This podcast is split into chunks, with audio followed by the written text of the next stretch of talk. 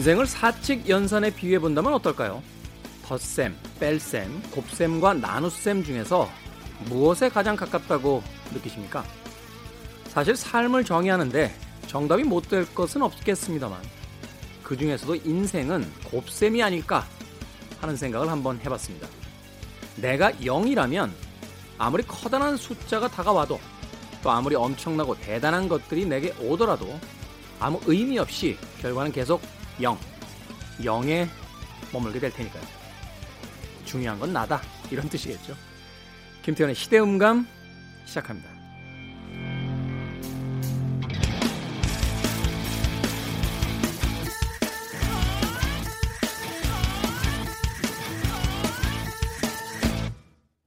그래도 주말은 온다. 시대를 읽는 음악 감상회 시대음감 김태훈입니다. 우리는 흔히 인생을 어, 무엇 무엇에 비유하기 좋아하죠. 그래서 오늘 사칙연산에 한번 비유해 봤는데 곱셈, 음, 와닿는 비유가 아닌가 하는 생각이 들어요. 그런데 사실 어, 삶을 살아갈 때 많은 사람들은 단순하게 덧셈과 뺄셈으로써 자신의 인생을 정의하게 되는 경우가 많습니다. 얼마나 많은 것들을 가지고 있느냐, 또 얼마나 많은 사회적 관계가 있느냐, 또 얼마나 많은 것들을 잃었느냐, 또 누구누구에게 배신당했느냐. 뭐 이런 것을 가지고 자신의 인생에 대한 어떤 성공, 이런 것들을 평가하는 음, 그런 습관들이 있지 않았나 하는 생각을 해보게 됩니다. 저도 이제 직장 생활을 한 8년, 9년 정도 했었고요. 그 이후에 프리랜스, 어, 프리랜서 생활을 하면서도 많은 사람들을 만났는데 한국 사람들 참 인맥에 많이 집착을 하죠. 그래서 수많은 술자리가 그 인맥을 빙자해서 이제 만들어집니다. 누구 소개해 준다. 어, 그리고 어디에 가서 누구를 또 만나야 또 사회적 인맥이 생긴다. 물론 이제 대부분은 그냥 술 마시러 갑니다. 네, 대부분 술 마시러 가는데 옆에서 찔리신 몇 분이 지금 헛웃음을 지금 찍고 계신데 그럼에도 불구하고 이제 그런 핑계를 스스로에게 합리화하면서 그런 자리들을 전전하게 되는 경우가 저도 꽤나 많이 있었던 기억이 있습니다. 근데 살면서 생각해 보면요. 그렇게 해서 인맥이 만들어진 적은 거의 없는 것 같아요. 모두가 바쁜 세상을 살고 있고 자신들의 삶에 집중하고 있는데 아니 낯선 사람하고 술 두세 번 먹고 뭐 형 동생 불렀다고 갑자기 뭐 자신의 사회적 지위와 어떤 힘을 동원해서 그 사람을 전폭적으로 밀어줄 일도 없고요. 고작 그렇게 여러 번의 술자리를 가져봐야 아주 그냥 기본적인 거 궁금할 때 전화 한번 하면 그 정도 도와주는 정도가 아니었을까 생각해 보게 됩니다. 그런가 하면 이제 사회적 관계를 별로 안 만들려고 해도요. 그 사람이 꽤나 가치 있는 사람이 되면 주변에서 오히려 그 부탁들 들어오잖아요. 어, 누구 알아? 야, 술 한번 먹게 해줘. 뭐, 어, 누구 좀 만나게 해줘. 뭐 이런 이야기들을 해오는 걸 봤을 때, 아, 인생은 덧셈이나 뺄셈이 아니라 곱셈에 가깝구나. 나의 숫자가 커질수록 아, 점점 더 그 결과값이 커질 수 있는 그 곱셈이 맞다 하는 생각을 해보게 됩니다. 네. 자, 김태현의 시대 음감, 시대 이슈들 새로운 시선과 음악으로 풀어봅니다. 토요일과 일요일 오후 2시 5분, 밤 10시 5분 하루 두 번 방송이 됩니다. 팟캐스트로는 언제 어디서든 함께 하실 수 있습니다.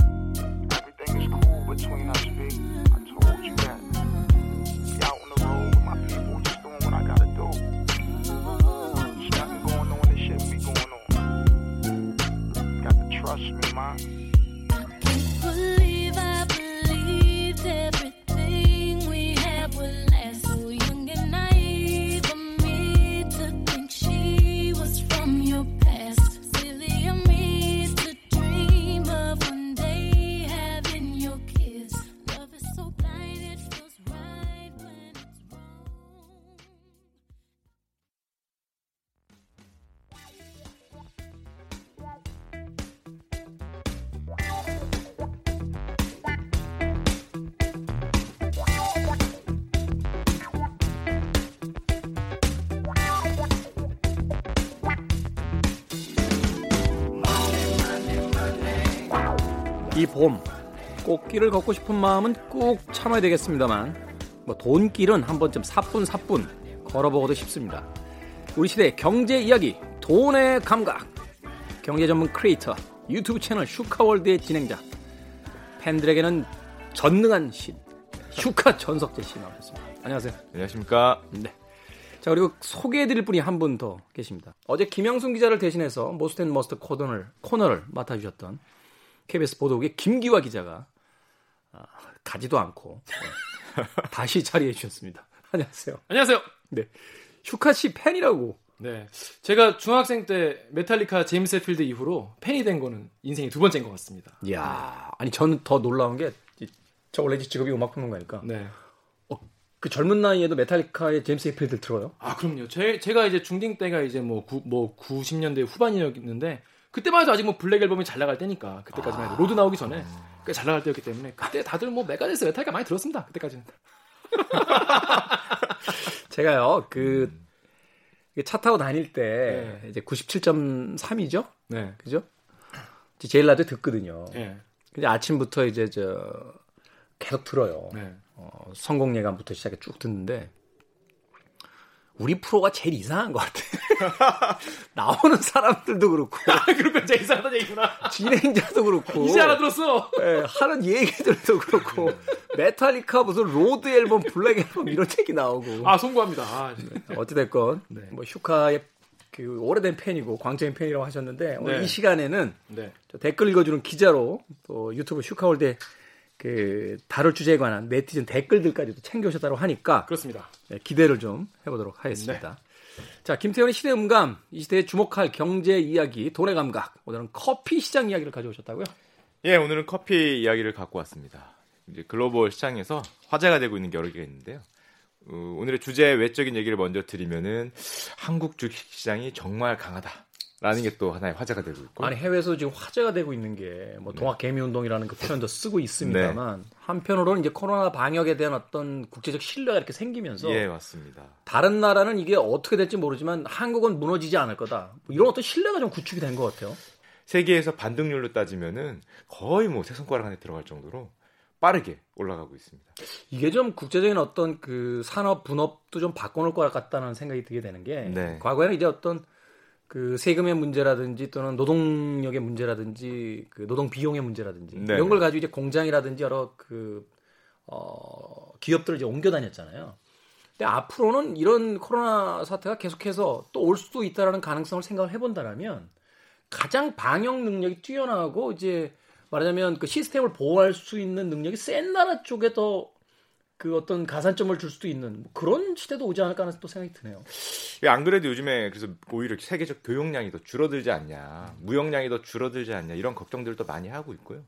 그렇게 되면은 수출업 수출을 주로 하는 기업들이 타격을 받기 때문에 거기 그런 기업들은 회복률이 좀 낮죠 아무래도 음. 그렇지 않고 이제 현재는 이제 내수 위주로 한다든지 다가오는 뭐 미래 시장에 좀 빠르게 적응하는 기업들도 아니면 또 미국에서는 아마존 같이 이커머스 자기 국내 내수 시장이 센 기업들이 정말 빠르게 반등하고 있습니다. 음, 일단은 시장의 사이즈가 좀 있어야 되고 네. 국가적 시스템도 이제 위기 상황일 때 얼마나 그 잘 컨트롤할 수 있느냐 네. 이것도 이제 중요한 지표가 될 테니까. 맞습니다. 아무튼 뭐 뉴노멀이라는 이야기 합니다만 세계가 다시 한번 재편될 그런 분위기는 분명히 있는 것 같아요. 항상 위기가 오고 나면은 새로움이 다가오니까 그 새로움에 또 누, 어느가 누가 올라타게 되는지 또 관심 있게 지켜봐야 시기가 되지 않았나 생각이 되고요. 네. 제가 오늘 갖고 온 주제는 그 중에 하나이기도 한데 커피 시장입니다. 커피 시장. 네, 커피 시장 중에서도 특히 중국 시장에서 아주 유명했던 기업인 루이싱 커피라는 기업이 있었거든요. 아 이게 저도 그 뉴스 봤는데 이 중국 기업들이 의외로 좀 제가 이런 표현 경제 전문가도 아닌데 쓰는 게 어떨지 모르겠습니다만 좀 약한 것 같아요 위기 상황에서 이게 갑자기 커진 기업의 어떤 그 특성 같은 건가요? 슈카 형이 슈카 형이라 불러도 되죠. 슈카 형이 이 루이싱 커피 이야기를 한 게 이번이 처음이 아니라 작년 5월에 이 얘기를 처음 처음 했어요. 정말 그 슈카월드 유튜브 광적인 팬이시군요. 다, 다 보고 있는데 네. 그때까지만 해도 이게 뭐 이렇게 빠른 시간에 유니콘 기업이 된 기업이 없다.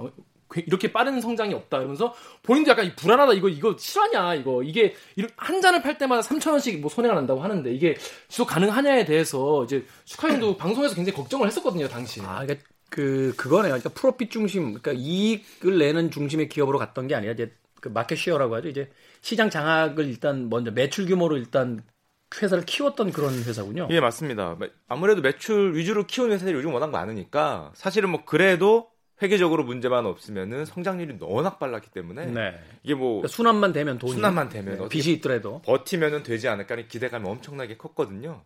게다가 지금 중국 시장 1위는 우리나라처럼 스타벅스가 차지하고 있는데 정말 단기간에 2위까지 이거 2017년에 나온 기업이거든요. 지금 2, 3년 만에 뭐 중국 전체 시장의 2위, 심지어 매장 수는 스타벅스를 넘었다.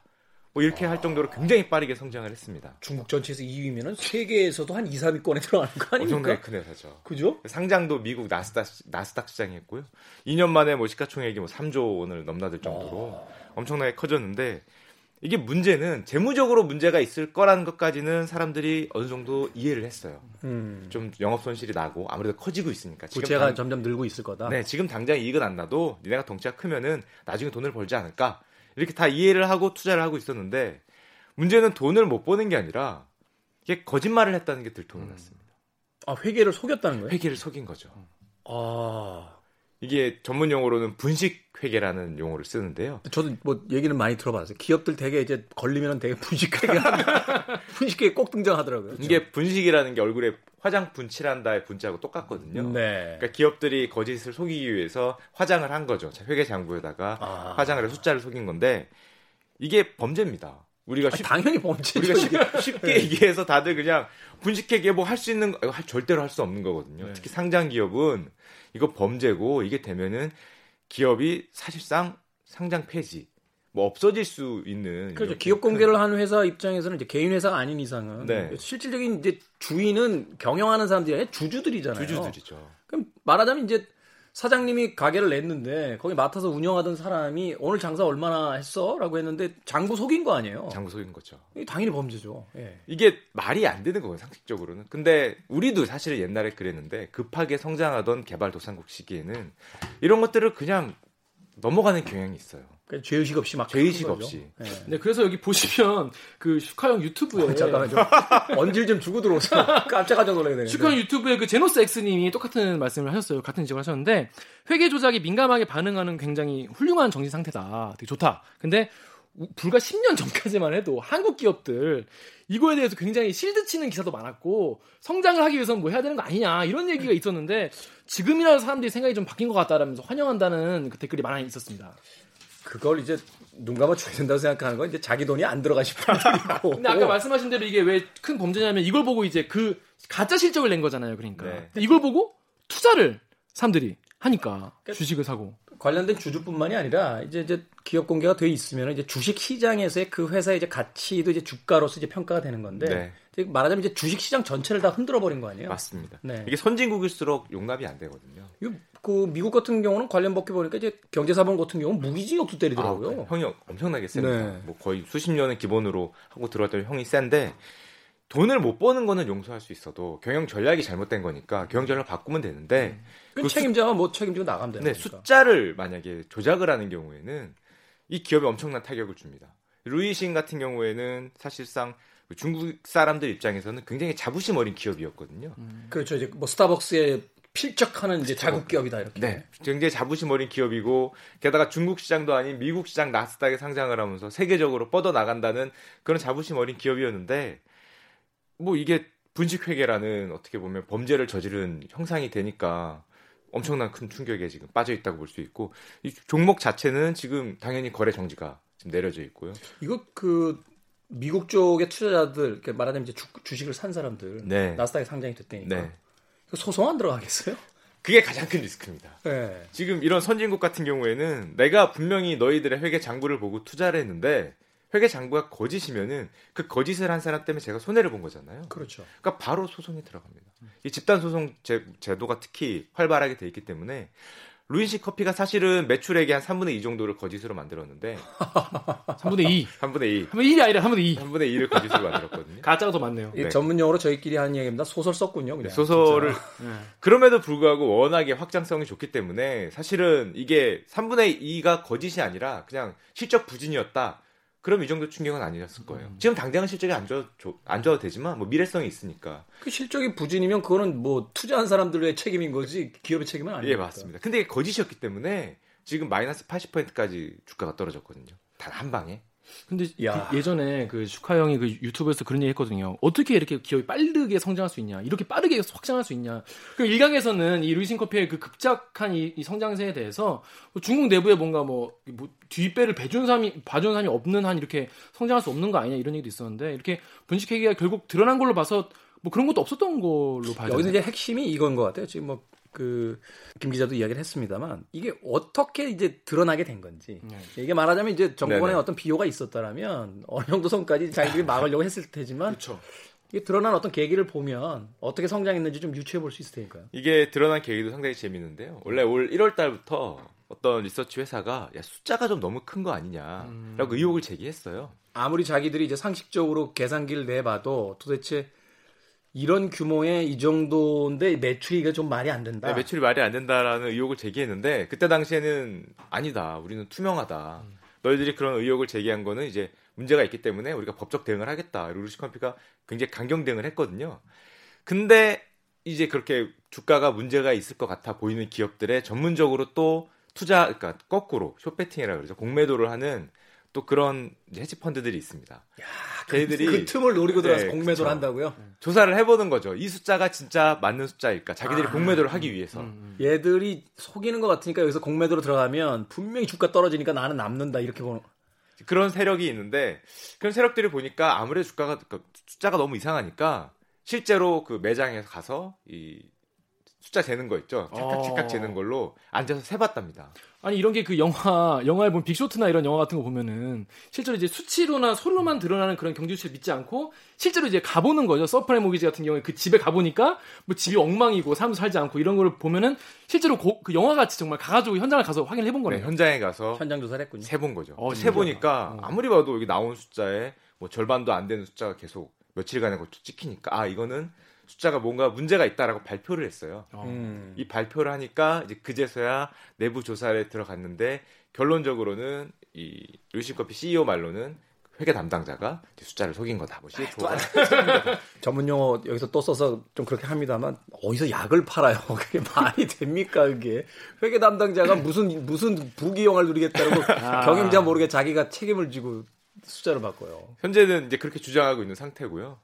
아무래도 이제 나스닥 그 상장위원회에서 다시 위원회를 열어서 상장 여부를 결정하게 될 텐데 지금 뭐 투자자들은 일단 마이너스 80%입니다. 마이너스 80%면 이게 쉽게 얘기해서 이제 개인 자산으로 들어간 사람들은 모르겠습니다만 이게 신용으로 들어간 사람들은 다 망했다는 얘기잖아요. 그렇죠. 신용으로 들어간 분들은 이미 마진 콜, 그러니까 반대 매매가 이미 나왔겠죠. 네. 나온 상황이고요. 투자자로 들어간 분들도 마이너스 80%라면은 뭐 사실상 전액 손실하고 가깝기 때문에 뭐 소송이 계속 이어지지 않을까 생각이 되고 있습니다. 이게 국제 경제에 미칠 영향은 어떤 겁니까? 일단 중국에서 충격이 크죠. 자기들의 그렇겠죠? 자부심 같은 네. 기업이었는데 게다가 거기 그 기업을 창업한 창업자 같은 경우는 또 청소년들의 멘토급으로 음. 이야기가 되던 사람이었는데 이제 한순간에 기업이 추락을 했기 때문에 중국에서는 그래도 기회를 한 번 더 줘야 되는 게 아니냐라는 의견이 좀 많은 편이고요. 자국 기업이니까 대기업 무너지면 안 된다. 네, 또 좀 살려야 되는 게 아니야. 그래서 뭐 루시 커피 마시기 운동 뭐 이런 것도 나온다고 하고. 아니 잠깐만요. 대마불사가 여기에서 갑자기 이 우리 정상은 좀 다르군요. 네. 어, 기업이 저는... 이렇게 속였다라면 사실 우리나라 정세에서는 엄청 화내죠. 네, 근데 속인 기업에게 그 마시기 운동 이런 건 안 해줄 것 같아요. 우리나라 시민들은 그런데 아, 중국은. 음. 근데 그 마음은 이해할 수 있는 게 어떻게 보면은 커피 시장에서 자국을 대표하는 아, 기업이었거든요. 자부심이 자부심이가 또 세계 시장에 가서 스타벅스하고 싸우겠다. 아. 뭐 스타벅스 궁극적으로 넘어서겠다. 아. 이 기업의 모토가 그거였어요. 스타벅스를 넘는 세계 제일의 커피 회사가 되겠다라는 그런 어떤 정말 기염 기염찬 그런 목표가 있었는데 한 순간에 무너지니까 자국에서는 한 번 더 기회를 줘봐, 줘봐야 되는 게 아니냐. 정말로 이제 CFO가 CEO 모르게 숫자를 소개해 줄 수 있으니까 기회를 좀 줘봐야 된다. 약간 그 발표 전에 또 음모론이긴 합니다만 내부적으로 좀 구도가 끝난 게 아닌가. 어느 선까지 책임지게 하고 뭐, 뭐, 어, 음모론이긴 합니다만. 근데 여기 보면은 그 슈카월드에 달린 댓글 중에서 상하이 TV라는 분이 계세요. 루이싱 커피 초반에 탕웨이를 모델로 내세우고 one plus one 쿠폰도 주고 엄청나게 한 속도로 성장했다고 합니다. 근데 특히 인터넷으로 주문해놓고 픽업하는 방식 그리고 커피 한 잔도 배달을 해준다고 해요. 맞습니다. 그래가지고 매일 아침에 눈만 뜨면 가맹점이 몇 개씩 증가를 했다고 합니다. 그런데 정말 중국은 한치 앞도 내다볼 수가 없군요라고 댓글을 달아주셨네요. 그러네요. 이런 건 이제 그 최근에 이 커피 전문점들이 많이 하는 방식이잖아요. 그 인터넷 주문하고 또 뭐 커피 한 잔도 배달해주고 네. 뭐 스타벅스 뭐 성공 신화에도 나오는 이제 그런 이야기로 제가 알고 있는데. 루이싱 커피가 이런 면에서는 사실 혁신적인 면이 있었습니다. 근데 문제는 그 혁신이 너무 비용을 많이 들었거든요. 예를 들면 이- 인터넷으로 한 잔을 주문하면 그 다음 날 주문한 한 잔을 공짜로 준다든지. 이게 원 플러스 원인데 네. 사실상 다 마케팅 비용이거든요. 한 잔을 공짜로 주고 아까 말씀하셨듯이 한 잔도 배달해주고 심지어 뭐 이- 우리 앱을 통해서 하면은 뭐 배달료도 거의 뭐 무료로 해주고 그러니까 이제 소비자들이 좀 그 현명해질 필요가 있다라는 게 세상에 공짜라는 게 없다라는 거죠. 그러니까 이렇게 비용을 지불하면서 서비스를 했을 때는 그걸 통해서 이 시장을 장악하려고 하는 거고 네. 절대적인 강자가 됐을 때는 그 비용을 이제 회수하기 위해서 다시 이제 어떤 일들이 이제 소비자에게 돌아올지에 대해서 한번 좀 생각해 봐야 되는 게 아닌가 그런 생각도 해보게 되네요. 네. 어떤 댓글들이 있었습니까 또? 이지원 학생이라는 공과대학 기계공학과 이지원 학생님은 형 첫 주식 루이싱으로 시작했는데 상폐라니요 라고 땅을 치는 이런 댓글도 있었습니다. 아 슈카월드 방송을 제대로 안 들으셨군요. 그냥 그 유심히 들으셔야 되는데 이걸 이제 추천해 주는 걸로 들으시면 안 되고 분명히 뭐 끝에 말을 하거든요. 내가 추- 사라는 게 아니다 말을 하는데 거의 잠깐만 저희가 웃으면서 얘기했습니다만 이게 국내 투자자도 있다라는 걸 생각하면 웃을 일은 아닌 것 같아요. 국내 투자자분들도 뭐 꽤 상당히 많이 계시고요. 왜냐하면 중국 커피 시장이 사실 굉장히 매력적인 시장이거든요. 중국 하면은 지금 1인당 커피 잔수가 그 한 자릿대로 나오고 있습니다. 뭐세 잔에서 여섯 잔, 이 정도 사례로 나오고 있기 때문에 그러니까 확장 가능성이 더 있다는 거죠. 확장 가능성이 엄청나죠. 더군다나 차 문화가 있기 때문에 마시는 문화에 익숙하고. 차 문화 때문에 커피가 아직 덜 퍼졌죠. 그러니까. 근데 옆 나라 대만만 보더라도 1인당 200잔이 넘거든요. 그럼 일 대- 년에. 네, 1년에.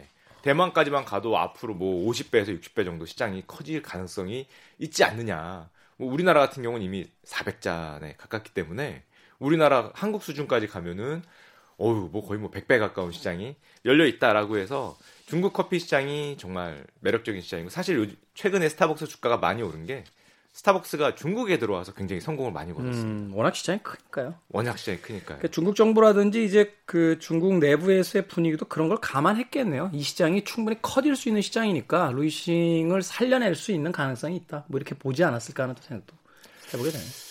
워낙에 뭐 중국 커피 시장은 들어가고 싶어하는 것도 많고 중국 입장에서는 자국 브랜드를 조금 뭐 스타벅스와 비슷한 정도까지는 최소한 3위 이내까지는 넣어야 되는 이제 그런 상황이긴 했는데 그런 입장에서 보면 이제 루이싱 커피가 굳이 이런 숫자 조작을 안 했어도 실적이 지금의 3분의 1이었어도 충분히 기업 가치를 평가받을 수 있었는데 이런 거에 대해서 너무 둔감했지 않았나.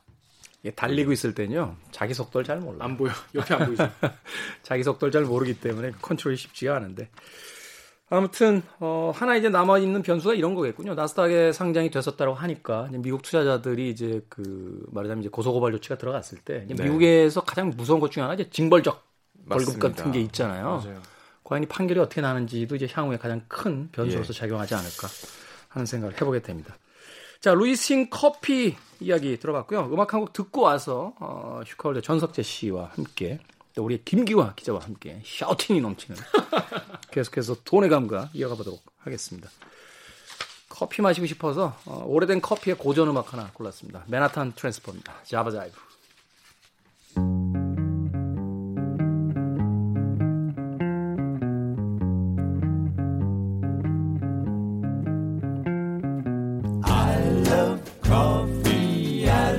Tea. I love the Java Java and it loves me. Coffee and tea and the Java and me. A cup, a cup, a cup, a cup, a cup. I love Java, sweet and hot. Whoops, Mr. Moto, I'm a coffee pot. Shoot me the pot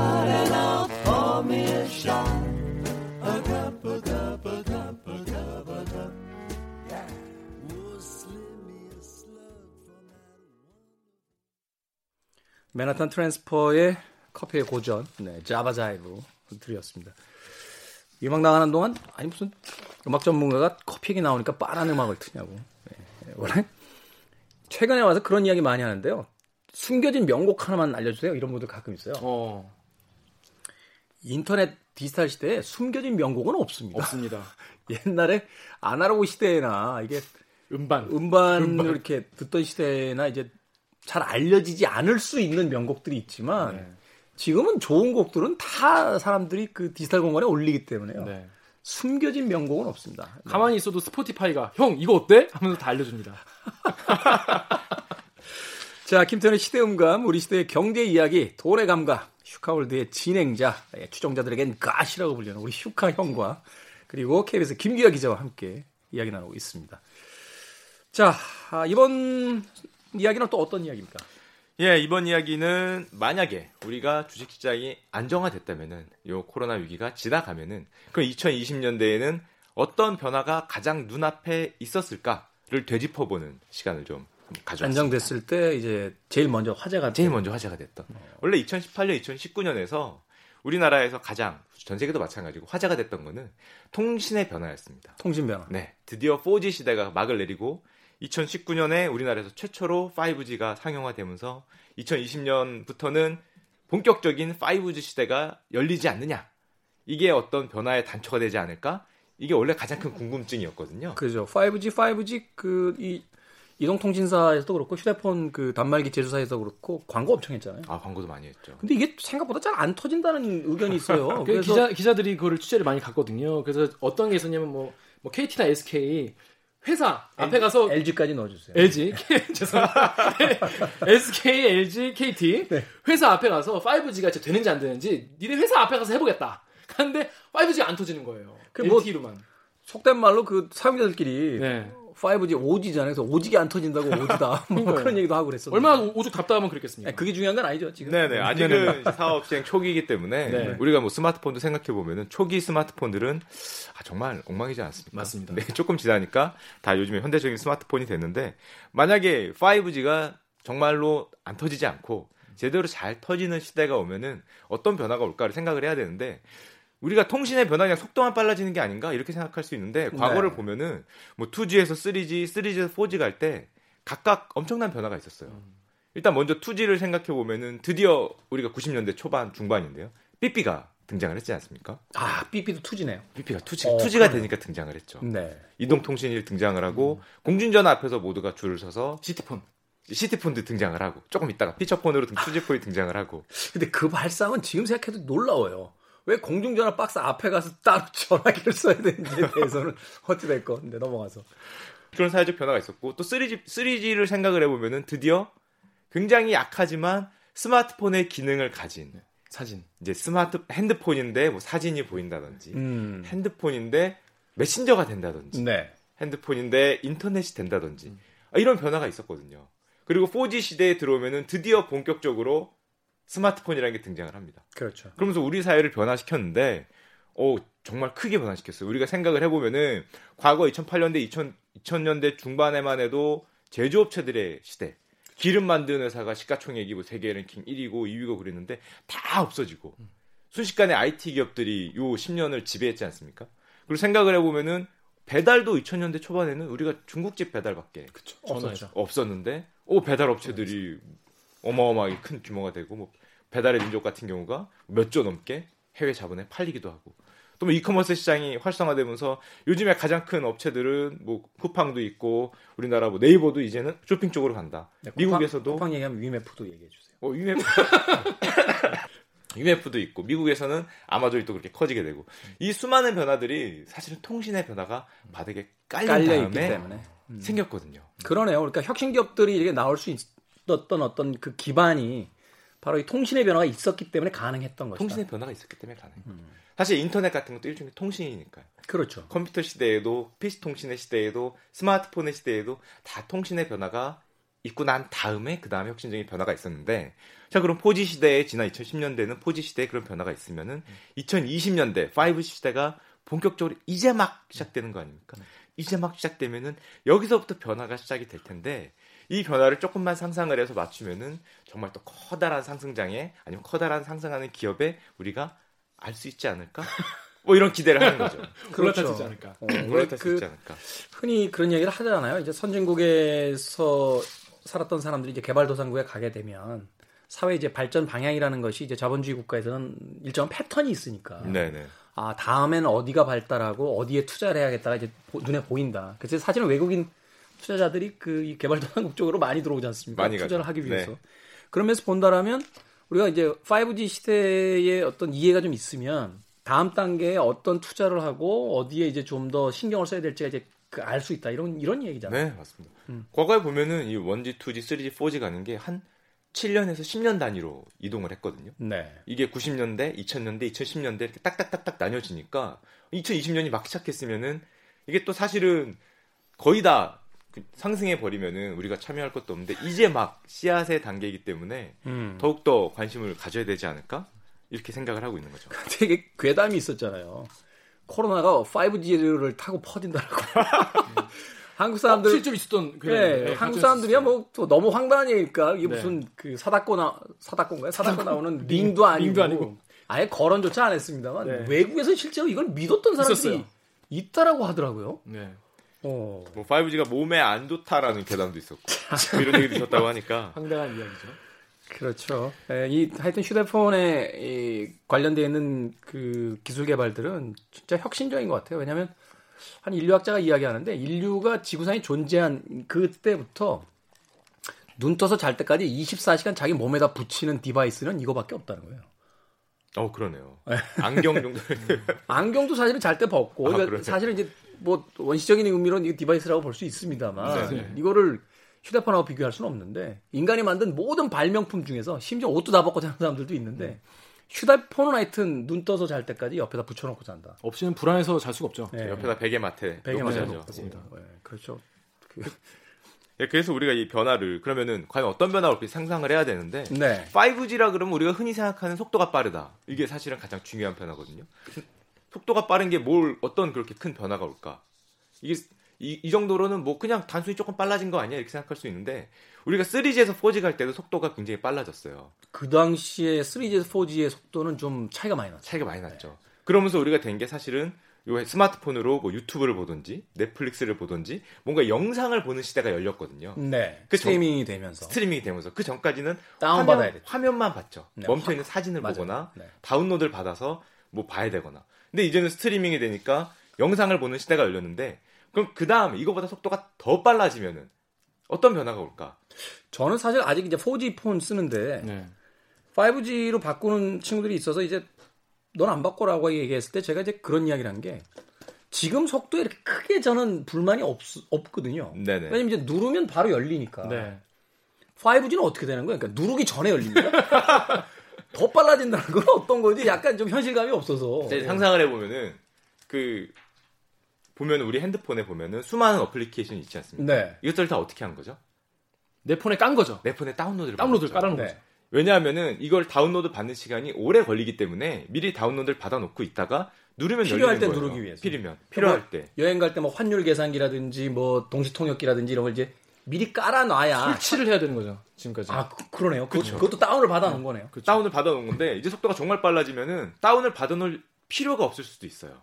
아, 그러면 이제 휴대폰의 용량에 그 별로 구, 구애받지 않는. 구애받지 않을 수 구애받지 있는 거. 않을 수도 있죠. 아니면은 다운로드를 내가 받았는지 안 받았는지도 모를 정도로 그냥 들어가서 열어버리면 된다. 들어가서 누르면 열리는 거죠. 어, 그 어플리케이션 장사는 뭘로 하나요? 1.99을 내줘야 되는데.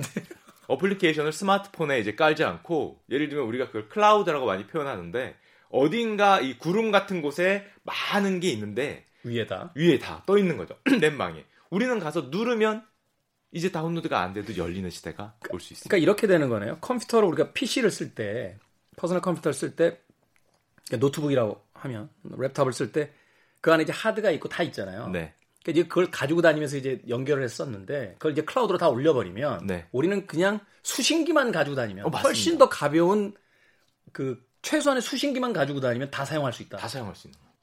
그 입력과 출력만 하고 계산은 저기서. 계산은 저기서. 네. 그렇게 따지면 이제 어플리케이션 회사들이 이제 사용자들에게 비용을 받고 이제 자신들의 그이 어플리케이션을 팔았는데 네. 그게 아니라 클라우드 회사하고 이제 연계를 해서 사용자의 횟수만큼 금액이 그리 지불되는 뭐 이런 형태가 되겠네요. 어, 충분히 가능하겠죠. 어, 그렇게 되면은 클라우드 서비스가 그들을 모두 담는 플랫폼이 될 수도 있고요. 그러면은 클라우드 서비스를 하는 회사들의 가치가 더 엄청나게 커질 수도 있겠죠. 그러네요. 이미 많이 커져 있지 않습니까? 그러다 보니까 사실은 세계에서 가장 큰 기업들이라고 하는 뭐 마이크로소프트, 뭐 아마존, 뭐 구글 얘들이 전부 다 클라우드 1, 2, 3등을 하는 기업들이거든요. 다 서버만 키우잖아요. 엄청 거기에 들어가 있는 미래에는 다 여기 올라가 있을 거다. 또 상상을 해보면은 우리 컴퓨터 같은 경우에는 이제 하드디스크가 필요 없을 수도 있습니다. 음, 내 컴퓨터가 아예 클라우드에 올라가 있을 수도 있어요. 무선 장치만 있으면 되는 거예요. 그냥 모니터만 있으면 네. 모니터하고 키보드 마우스만 있으면 되는 시대가 열릴 수도 있겠죠. 그- 이야기가 좀 논외로 빠지는 것 같아서 좀 그렇긴 합니다만 좀 무서워지기 시작한 게 그 우리가 뭐 카톡 쓰기도 하고 문자 메시지도 보내고 뭐 최근에 문제가 됐던 텔레그램 같은 이제 메신저도 있고 네. 또 이제 쿠팡이나 위메프 뭐 아마존 같은 또는 뭐 마켓 컬리부터 쓴 뭐 여러 가지 어떤 그 물건을 구매하는 사이트도 있고 네. 그죠? 심지어는 뭐 사주 보는 사이트도 있고 게임하는 사이트도 있고 그러니까 그걸 어떤 클라우드에 다 옮기게 되면 네. 그 클라우드의 관리자 입장에서는 신 아닙니까? 신?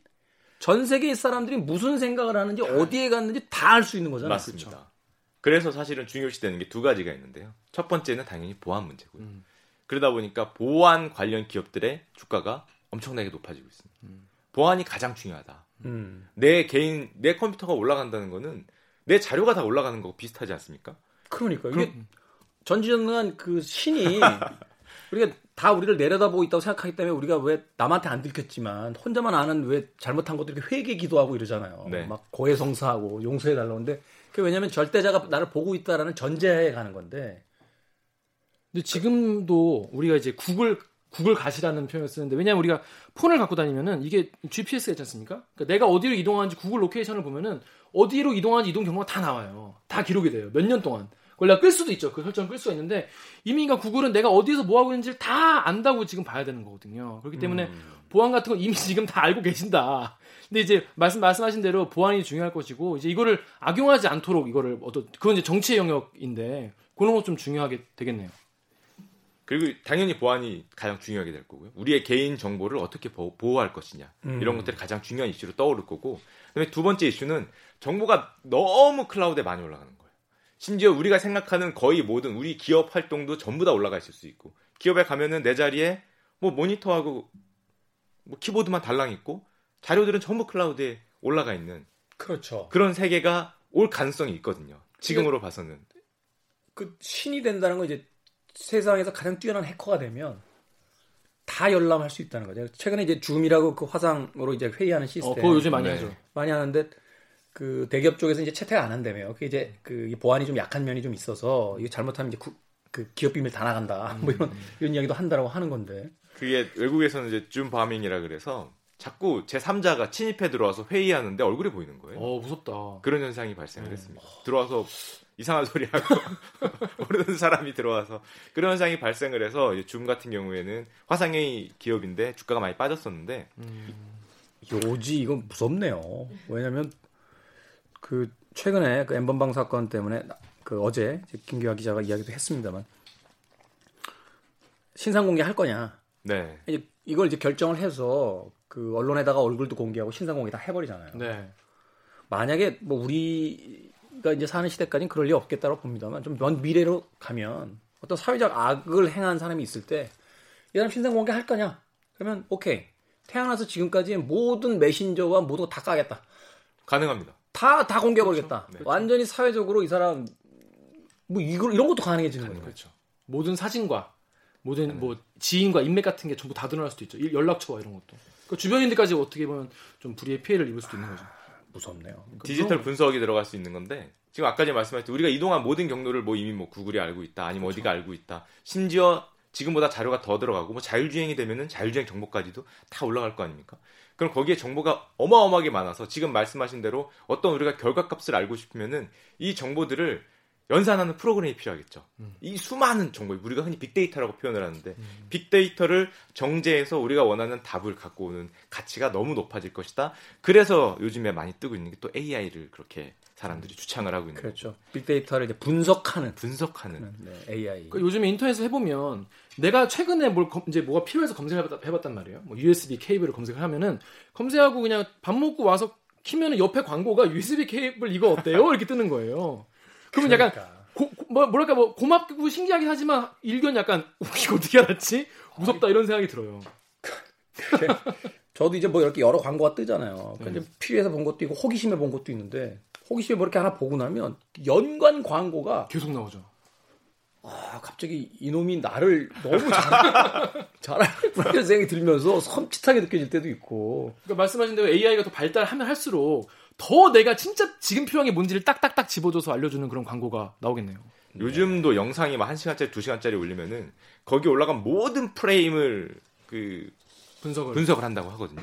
사실은 그래서 넷플릭스. 같은 그 OTT 회사의 그 내부 직원들 이야기에 따르면 자신들은 어떤 플랫폼이라든지 컨텐츠 제공 회사가 아니다. 자기들은 테크니컬을 제공하는 회사다. 말하자면 그 알고리즘을 만드는 회사다. 네. 그런 이야기를 한다라고 하는데 그런 미래가 이제 멀지도 않고 바로 바짝 다가와 있는 것 같습니다.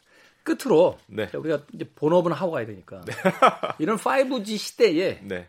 어느 부분이 이제 유망한 겁니까? 아까 얘기했던 보안하고 보안도 굉장히 유망하고요. 당연히 클라우드 쪽 당연히 유망할 거고요. 당연히 AI 같은 것 당연히 또 유망하겠죠. 네. 그리고 지금 우리가 또 많은 걸 사실 상상할 수 있는데 지금 우리가 하고 있는 작업 자체가 클라우드에 올라가게 된다면은 정말 무한 경쟁이 또 될 수 있거든요. 내가 무슨 분야를 하고 있던지 거기에 올렸을 때 거기에 승자가 또 지난 2010년도 2010년대를 지배했듯이 2020년대를 앞으로 지배할 수 있기 때문에 내가 하고 있는 분야에서 정말 뭐 5G나 클라우드 시대가 됐을 때 뭐가 변하지 않을까를 딱 지금 생각해 봐야 될 시기가 아닌가. 자 오늘 돈의 감각 아, 슈카월드 진행자 슈카 형과 그리고 KBS의 김기화 기자와 함께 예, 이야기 나눠봤습니다. 두 분 감사합니다. 고맙습니다. 감사합니다. 끝곡의 이 노래는 김기화 기자의 시청곡인데요. 역설적으로 가장 잘 어울릴 만한 선곡이 아니었나 하는 생각이 듭니다. 메탈리카의 Nothing Else Matter 들으면서 저도 작별 인사드리겠습니다. 지금까지 김태훈의 시대음감의 김태훈이었습니다. 고맙습니다.